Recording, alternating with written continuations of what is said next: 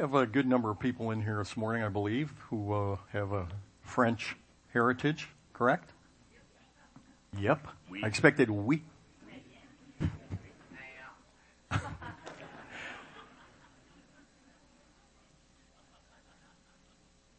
yeah. French was such a beautiful language. I don't know. We are in 1 Samuel chapter 17 this morning. Saul is still king. And yet he has, for all intents and purposes, he's been dethroned. And yet he is still king. But he's been dethroned and not by an uprising of his subjects or by a coup of opposition party or military, but by the hand of God himself. Saul was never God's choice for king, but God gave the demanding people of Israel exactly what they were demanding, exactly what they wanted. And there's a cliche that I think probably we are all familiar with that says, be careful what you wish for, you know the rest of it, because you just might get it. This is as close as that coming true as anything I can think of. Saul is still king, as I mentioned, but the Lord has removed the Holy Spirit from his presence. This is all from uh, last week's material.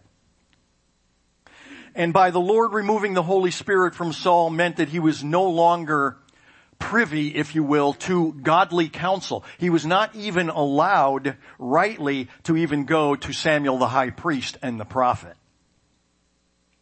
And that's one reason why later on in this book, Saul becomes very desperate in trying to seek out wise counsel, and he ends up going to a medium, a fortune teller, if you will, a conjurer.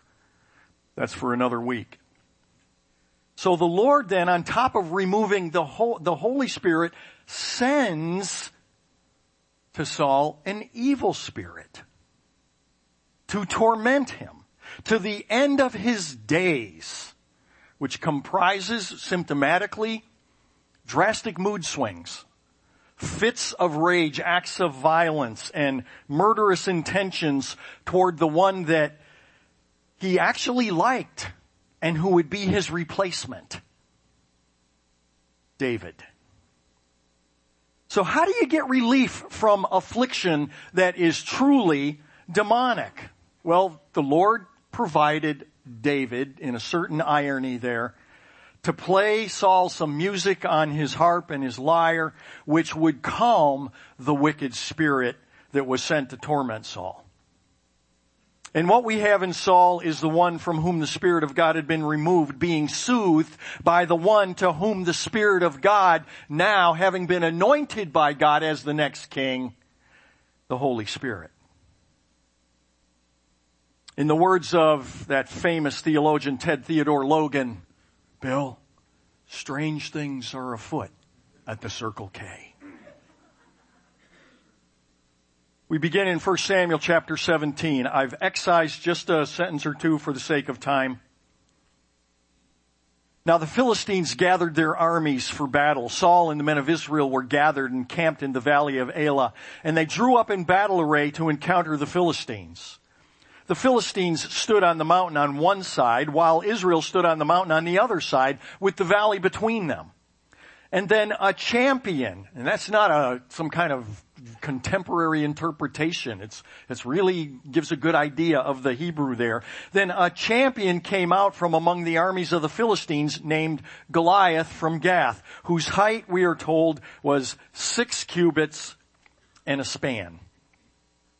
He had a bronze helmet on his head and he was clothed with scale armor which weighed 5,000 shekels of bronze. He also had bronze greaves on his legs and a bronze javelin slung between his shoulders. The shaft of his spear was like a weaver's beam and the head of his spear weighed 600 shekels of iron, roughly 15 pounds.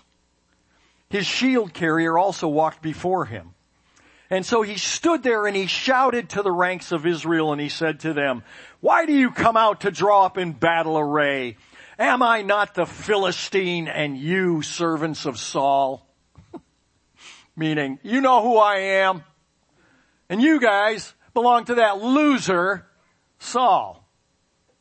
So here's what I'm going to do. Choose a man for yourselves and let him come down to me. If he's able to fight with me and kill me, then we'll become your servants. But if I prevail against him and kill him, then you shall become our servants and serve us. And again, the Philistine said, I defy the ranks of Israel this day. Give me a man that we may fight together.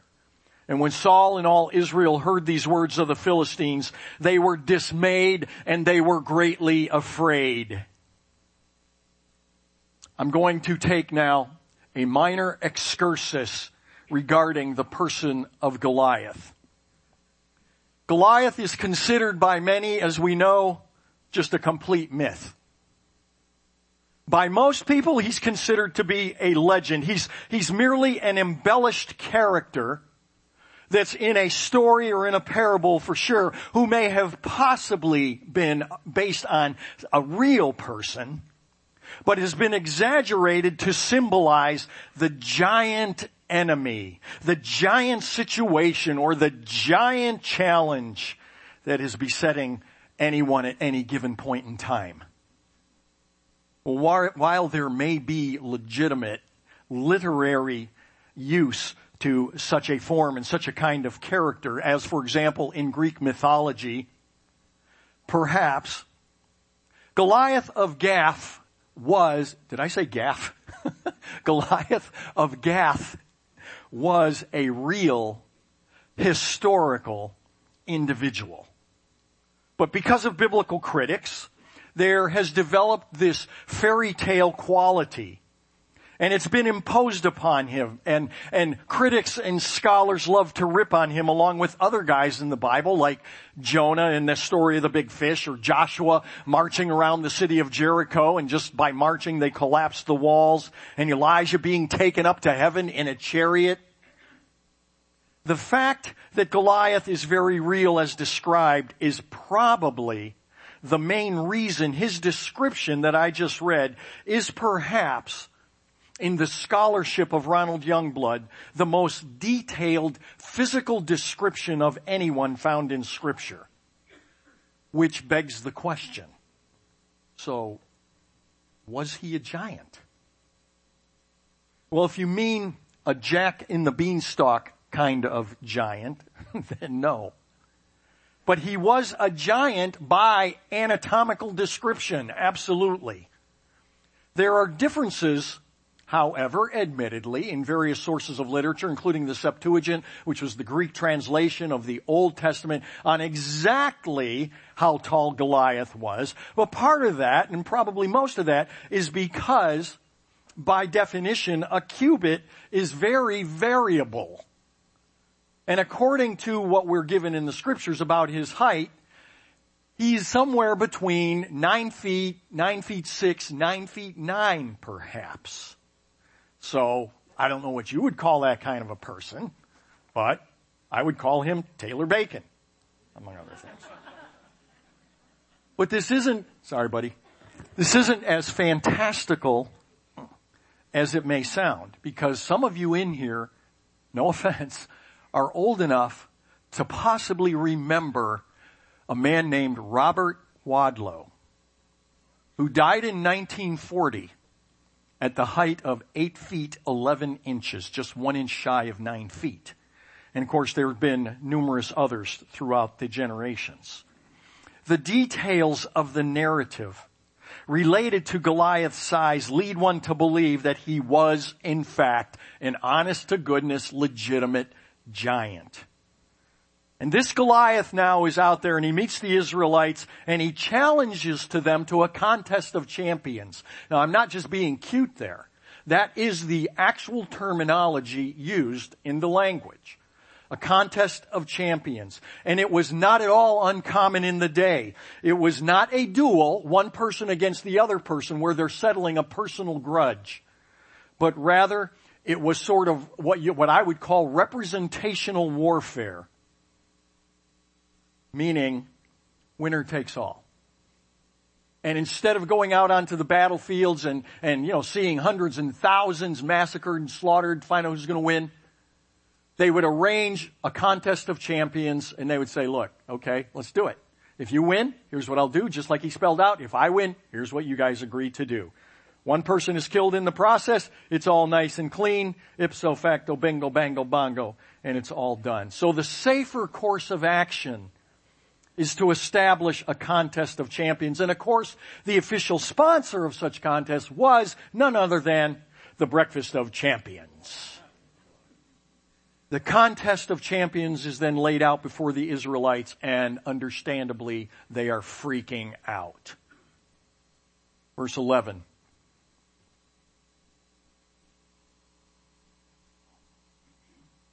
When Saul and all Israel heard these words of the Philistine, they were dismayed and greatly afraid. Now David was the son of the Ephrathite of Bethlehem in Judah, whose name was Jesse, and he had eight sons. And Jesse was old in the days of Saul, advanced in years among the men. Three older sons of Jesse had gone after Saul to the battle. And the names of his three sons who went to the battle were Eliab the firstborn, and the second to him Abinadab, and the third Shammah. David was the youngest and the smallest. Again, we met all these people last week. Now the three oldest, namely Eliab, Abinadab, and Shammah, followed Saul, but David went back and forth from Saul to tend his father's flock at Bethlehem. Now remember that when Samuel was to begin his search under direction of God Almighty, his search that is for Saul's successor, for the next king, right out of the gate, what we saw last week is that as soon as Jesse's first son presents himself, Samuel was no more astute than the people of Israel had been in the reasons for which they selected Saul as king in the first place. Samuel meets the first of Jesse's son, and because he liked the way he looked, he presumed here must be the new king. But the Lord stops Samuel in his tracks and he reminds him with those words that carry meaning and application through the ages. Do not look at his appearance or at his height of his stature, for God sees not as a man sees. For man looks at the outward appearance, but the Lord looks at the heart the very same mistake that the people of God made in selecting Saul, Samuel was about to repeat. Then after reviewing the sons, after he's, he's assuming it's complete, the Lord has not indicated that any of the sons that passed by were to be the ones that Samuel was to anoint. And so he asked Jesse, this is it? I mean, seems kind of silly. Are you sure you don't have any more sons? Well, Jesse reveals that he does in fact have one more son, but he's kind of the runt of the litter. And on top of that, he's a shepherd, implying that he isn't experienced, he isn't qualified, he isn't even worth considering. He just isn't royal material. But Samuel with God's, urge, with God's urging makes him retrieve him. And of course, David is the last one selected in the royal draft pick, going number 199 in the sixth round. And turns out to be the one that the Lord has handpicked to be king.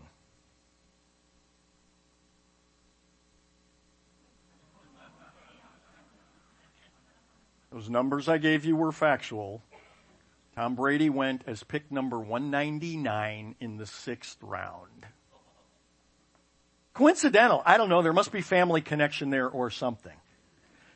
Well, what we also learn as we go through this is that Saul has kind of a love-hate relationship with David.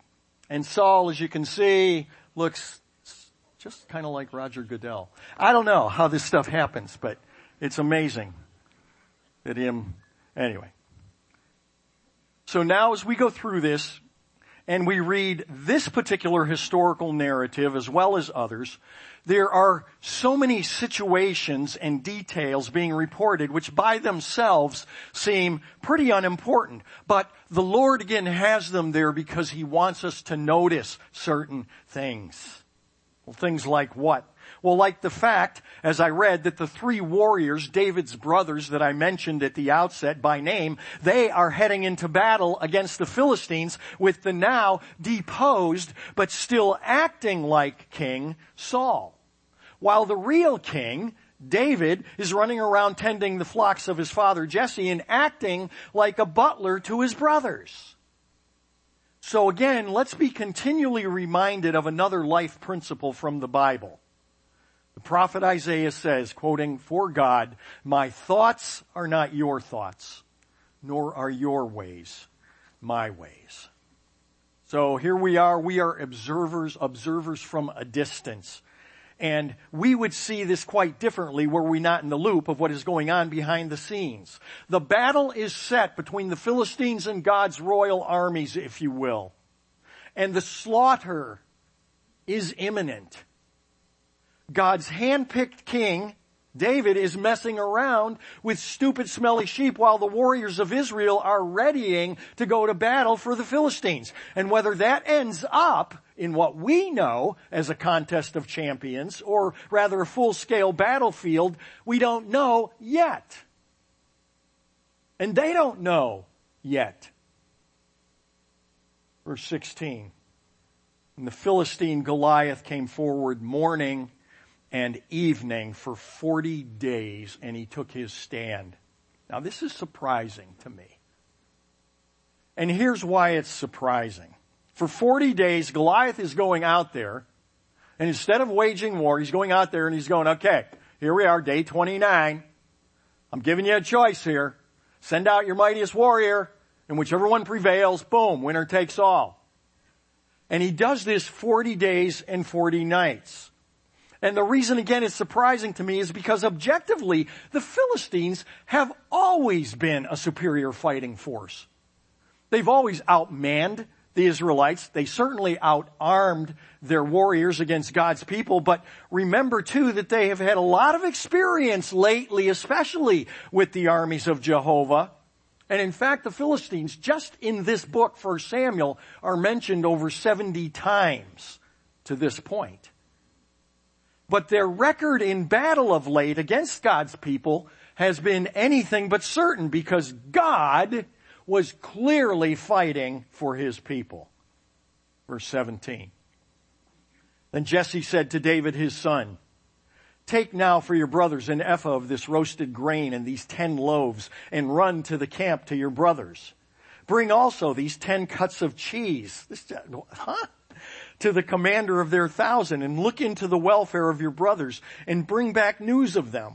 For Saul and they and all the men of Israel are in the valley of Elah fighting with the Philistines. Now, one commentator that I checked concerning this verse in particular, yet again, reaffirmed that 80% of commentary help seems to always run either completely superfluous or so obvious to the point of uselessness or just plain silly. This one asserted that that last verse that I just read, let me read it again. For Saul and they and all the men of Israel are in the valley of Elah fighting with the Philistines. And this commentator asserts that this was very possibly an intentional snub to David Something on the order of, well, I hope you're having fun with your stinking little animals while your brothers are out fighting in the defense of their country, little man. But this opinion, just even with what we have in front of us, honestly makes no sense when you consider that from the very beginning of this pericope, the reason that Jesse didn't even want to put David forth as to Samuel to be considered uh, is because precisely he wasn't warrior material. And again, he was young and he was little and he was a shepherd, which by the way, being a shepherd did not put you on the A list of social functions. So David be ever so beloved, was for all intents and purposes a domestique. And the domestique is a French word for basically a household maid or a servant or a butler or something of that order. And I use that term in particular because it happens to be a cycling term for the riders on a professional cycling team who are a big part of the team. In fact, they are an invaluable part of the team, but they are never expected to win.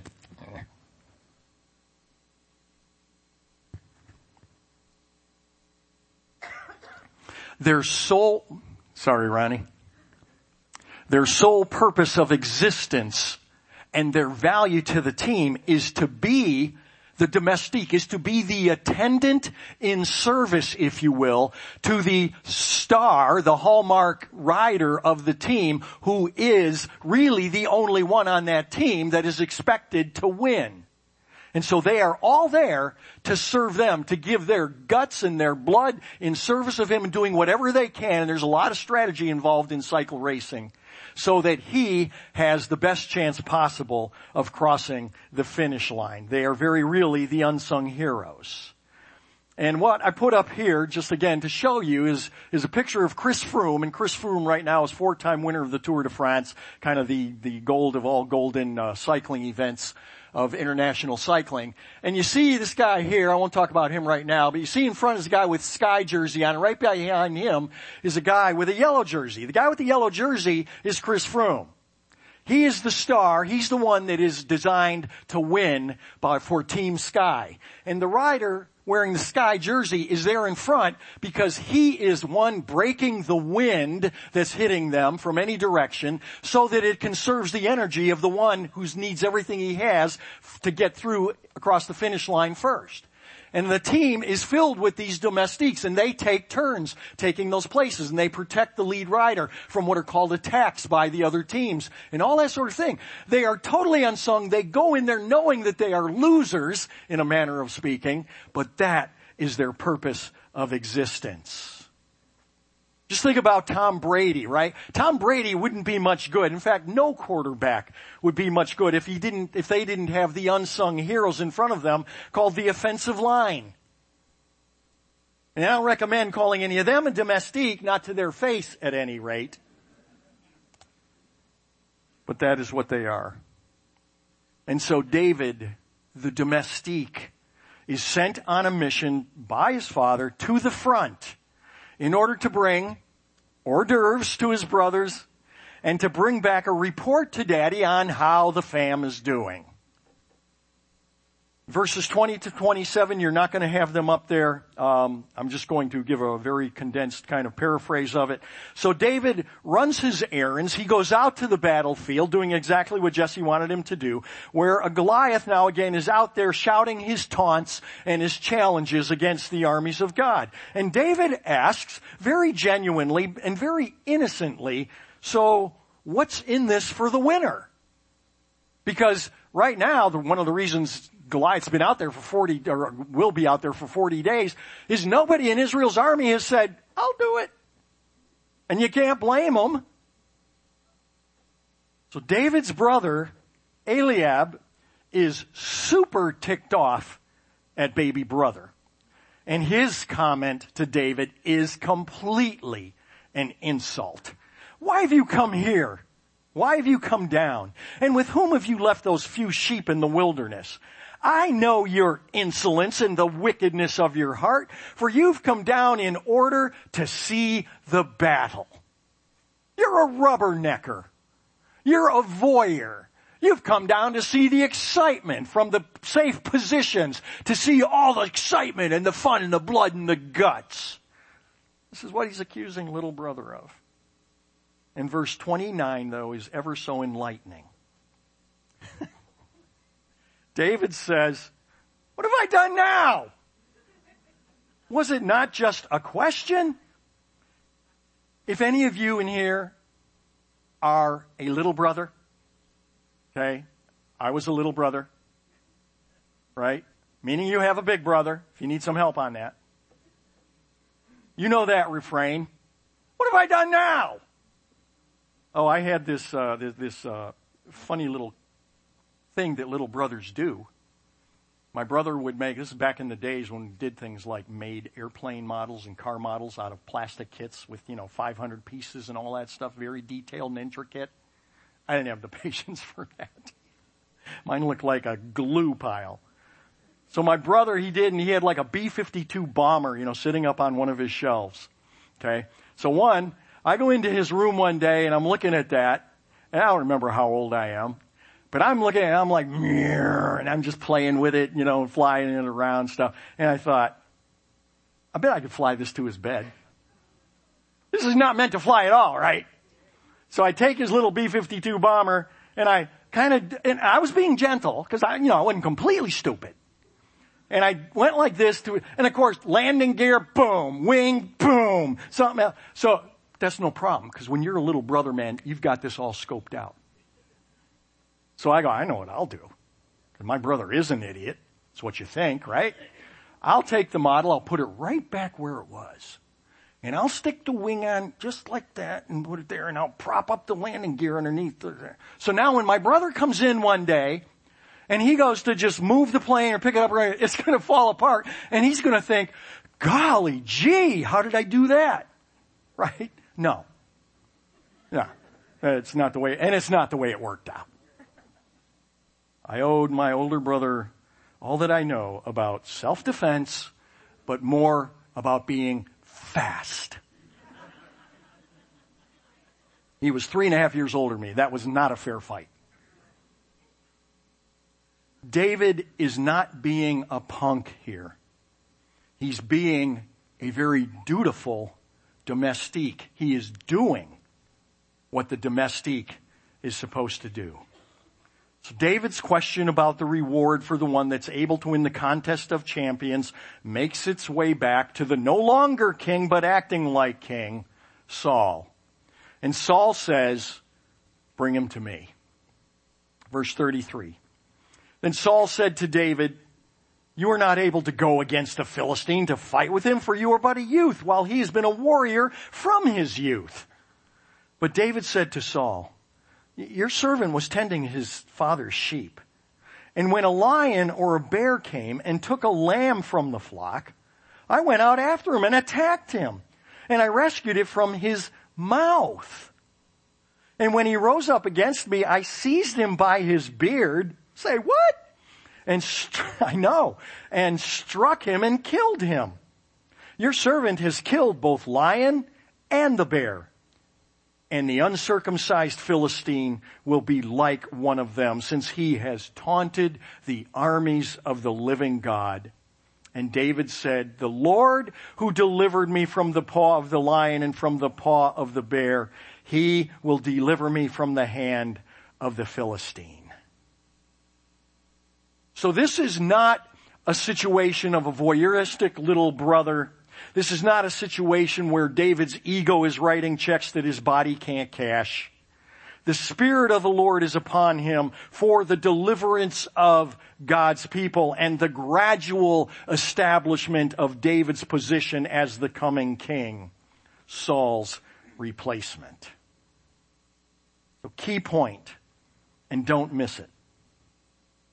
What fueled David's passion and curiosity in the situation is that anyone would dare, would have the gall, would have the effrontery to defy the army of God. And it wasn't the army of God he was concerned about them insulting, but in, in, in uh, castigating the army of God and deriding them, he was in fact deriding and blaspheming the name of the Holy One. David in righteous indignation would not allow such an affront to his God go unchallenged. Where David is concerned, it was the Lord's honor that was at stake. Who is this uncircumcised Philistine that he should taunt the armies of the living God? David's kind of stupefied looking around at all these skilled warriors and everything else and he's like, that's it? That's all you've got. That's the amount of faith you have about your great God. And he's sitting here and they're blaspheming him and you guys are going, oh. Just like that. Oh.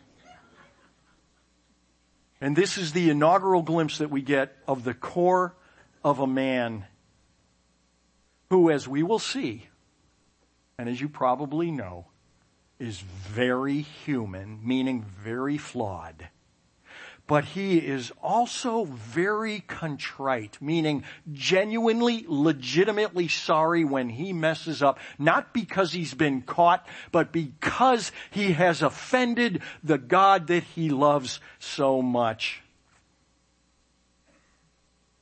The Lord, from chapter 13, remember, the Lord has sought out for himself a man after his own heart. And Saul said to David, back to 17, go. Have your suicide mission and may the Lord be with you. Now, thinking reasonably, as Saul is here, but out of step with God, obviously, Saul equips David, gonna do him a favor, and he's going to equip him with his armor and his sword, which would have gotten David killed for sure. So David declines the thoughtful gesture. And he goes out and he grabs what he's used to using in the wilderness when he was tending his father's sheep. David knew his limitations. He knew his ability to slay a lion and a bear were not because of his superior strength or his superior courage or his cunning or his possession of an M17A1, but only because the creator of the universe was the one who is overseeing that challenge and compelling him to do so. So killing a bear with his bare hands and not lying about it was an impossible situation, as impossible as killing the warrior Goliath. I'm sorry you missed those two puns in there, but that's okay. So even as he didn't triumph over the beasts of the beasts of the field by strength or by superior armament, neither would he kill the Philistine by battlefield smarts or strength or cunning or anything else. But again, the Philistine blasphemed the name of the Lord and so he must die. So David goes out and he chooses the feared weapons of the ages. Sticks and stones. And the Philistine came on and approached David with the shield bearer in front of him. And when the Philistine looked and saw David, I would have loved to have seen that look. He disdained him for he was but a youth and ruddy with a handsome appearance. I'm not sure why that's mentioned again at this point in time the Philistine says to David, am I a dog that you come to me with sticks? he should have thought more carefully about that little ditty that started back there with the Philistines. I think with Goliath. Sticks and stones may break my bones, but no. And the Philistines cursed David by his gods. The Philistine also said to David, come to me and I will give your flesh to the birds of the sky and the beasts of the field. And then David said to the Philistine, you come to me with a sword and a spear and a javelin, but I come to you in the name of the Lord of hosts and when David is saying this, believe me, he's not saying this as some, some overworked, well-worn cliche, the way certain phrases like this are obliterated and used today so ever flippantly and so ever presumptuously. Oh, in the name of Jesus, I'm claiming this heal. Brother, go away. You've been healed right now. I'm telling you, because I prayed in Jesus' name. If the Lord was behind that and truly compelling him to do that, which I know firsthand he does that, but it is not the norm and it is not upon any individual to make those kinds of assumptions because I'm going to use that phrase or some other phrase as sort of a magic little incantation that God is obligated to jump to. No. That's not the way it is. And that's not what's going here, going on here with David.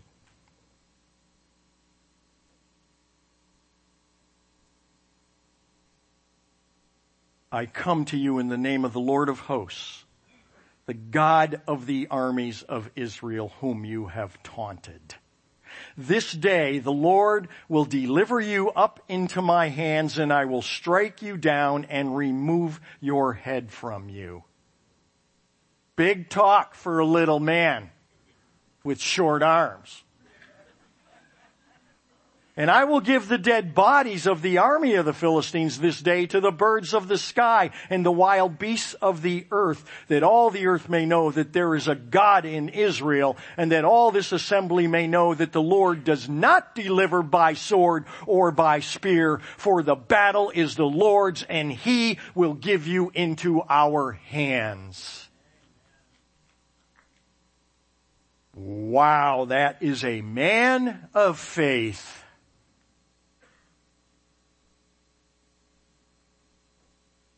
So we think about David and Goliath. A fantastic children's story. If it is, then I apologize for having just wasted your time.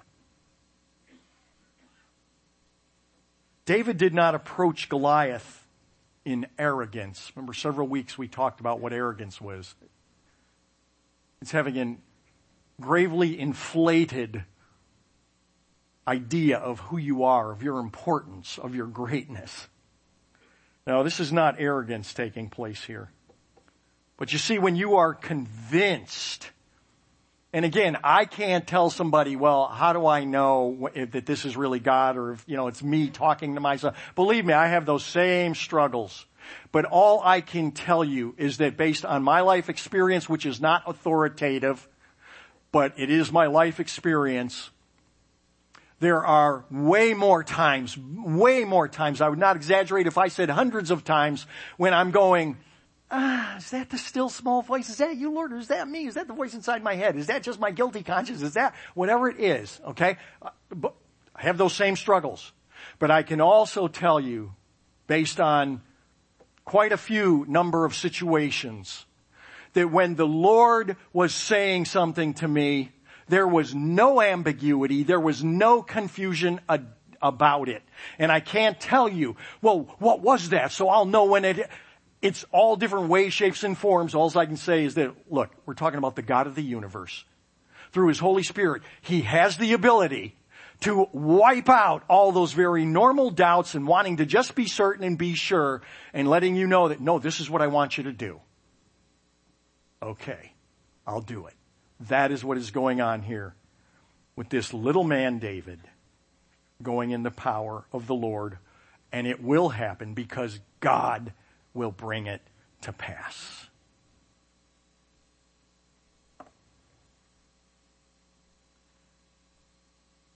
It's a risk, at least I feel like it's a risk for me to over allegorize David and Goliath.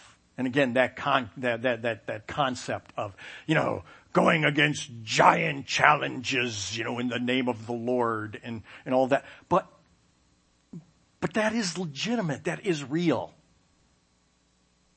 And that giant challenge for us in here today. I mean, if you're a school teacher in the public schools, you are facing giants in the hallways of your school daily. I know that. Yesterday I was in the parking lot talking to a semi-retired social worker from Kennebunk who came up to buy something from me for her bicycle. And as we got talking, the more we got talking, remember what I said a few weeks ago about judging people? She's from Kennebunk, social worker, she's a lib. She's a lefty. So in everything I'm saying to her, I'm like, boy, I'm counting everything, but I'm still trying to, you know, we're there in a church parking lot for crying out loud, right? And as I would take a little step, you know, into that, ooh, this is getting, she'd heighten it. And I'd go. And I'd say something else and she'd elaborate on it in all the right ways. And I'm like, woo, all right. Once again, cripe, your astute powers of judgment were completely wrong will you ever learn? To which I say, probably not.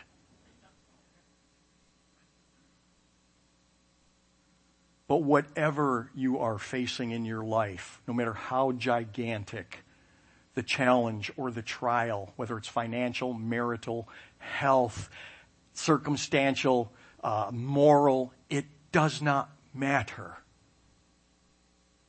For if you act and move and your heart is to love the Lord your God with all your heart and all your soul and all your mind and all your strength and your neighbor as yourself, God has committed to you that He will fight your battles if they are rightly motivated and they are consistent with His will and purposes according to His character and His heart and His mind for your life.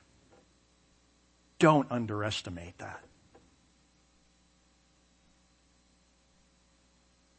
Barbara and I would never have gone to Auburn, Washington had it not been for God convincing us. Again, how? I, I don't know. All I know is that she and I knew we were going before we were even anywhere down that line of interviews and everything else. And even though we didn't want to go, we both knew we were going. When we were on the phone on those long days ago, almost 28 years ago now, talking to faceless voices over a telephone at a church over Rice Rips Road in a committee interviewing me about coming out to uh, Washington, coming out here. Barbara and I knew that we were coming out here. And again, if you don't know the story, then they called somebody else. I was back to that mode of, what did I misread, Lord?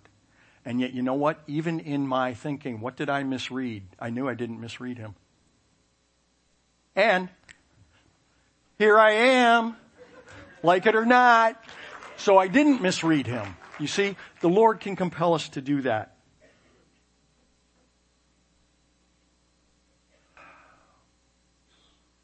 But you have to go in the name of the Lord and all that that means. That just isn't a slogan or a bumper sticker.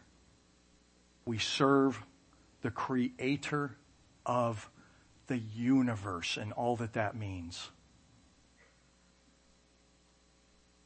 And while the world is truly, metaphorically, but literally going to hell, we know that. Truth be told, and I'm only speaking for myself, I don't want, I don't want to be a part of that. but by His strength and His conviction, we will conquer. For we have been told that the gates of hell will what? Will never prevail against the body of Christ on earth. We are more than conquerors through him who loved us, said Paul to the church at Rome, who are called according to his purposes. Let me have you stand.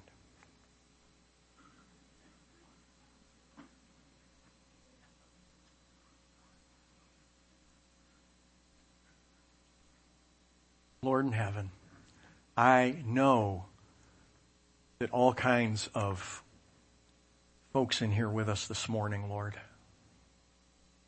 really do have giant difficulties, challenges, situations in their life that are, that are humanly impossible. But Lord, you just said a word and galaxies were created. No matter what the family of faith here is facing, no exceptions. To you, O oh God, they are a small thing. And while we don't understand often the extent to which your ways are not our ways, they are nonetheless certain and true and powerful. I pray this morning, Father, you would give faith to that mother, to that father, to that single young man, the single young woman, to the children in the schools, oh God, praying, increase their faith to believe, not frivolously for the impossible, but spirit filled for the impossible, whatever it might be, to the glory and praise of your name. Amen.